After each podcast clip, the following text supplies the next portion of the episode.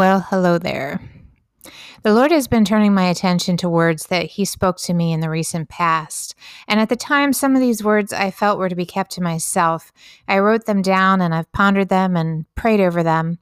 And I want to share some of them in the coming days. In spring of 2020, I was reading Joshua 10, where there's an account in verses 16 through 26 of five Amorite kings that fled as the children of Israel pursued the Amorite armies at Gilgal. And these kings hid in a cave, and after the rest of their people were consumed by Israel, Joshua commanded the five kings to be brought out of the cave.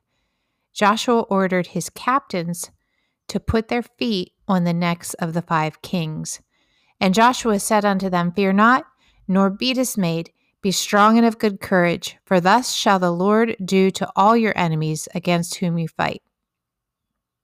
This passage jumped out at me at the time and I sensed the five Amorite kings represented five evil governors in our American Republic, and that the Lord would hold them accountable as the people of God cried out for justice. As I've been pondering this word and this passage afresh, it's fascinating to discover in my research that the Amorites lived in high places, that they were likely giants, and that the name Amorite comes from another Hebrew word, amar, which means to utter, to say. This, along with their stature and mountain dwelling, implies that the Amorites denote self exaltation.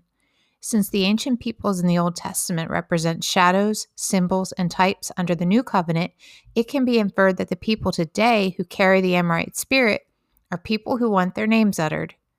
One site of Bible scholars said this Amorites are fame seekers, seekers of human glory and greatness. Practically all dictators in history are Amorites. There are five governors who come to mind who've been more interested in dictating their will than honoring the Constitution, preserving liberty, and even protecting constituents' lives. They have used a virus as a means to wield unauthorized and devastating measures of control over people, including bankrupting family businesses, abetting in the sustained failure of grade school children, and playing a direct role in the skyrocketing anorexia and suicide numbers reported among young people this last year. They have blood on their heads because of their diabolical commitment to killing the very youngest and very oldest of our population, all while having the audacity to stare into a camera and utter, If we save even one life because of these measures. Just as the necks of the kings were under the captains of Joshua's armies, so are the necks of the wicked under the feet of the leaders of Yeshua's army, according to Romans 16:20.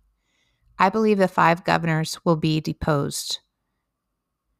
Now, there are more than five subpar governors among the 50 states, I realize, but there are five in particular that I believe are especially blood guilty. There are some other words that I will share shortly. In what appears to be the darkest and most unbelievable period of our nation's history, and perhaps the world's history, I continue to be sustained and encouraged by every word that proceeds from the mouth of God. Blessings, my friends.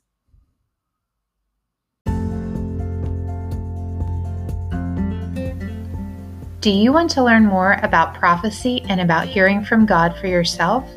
The Apostle Paul told the church to earnestly desire the spiritual gifts.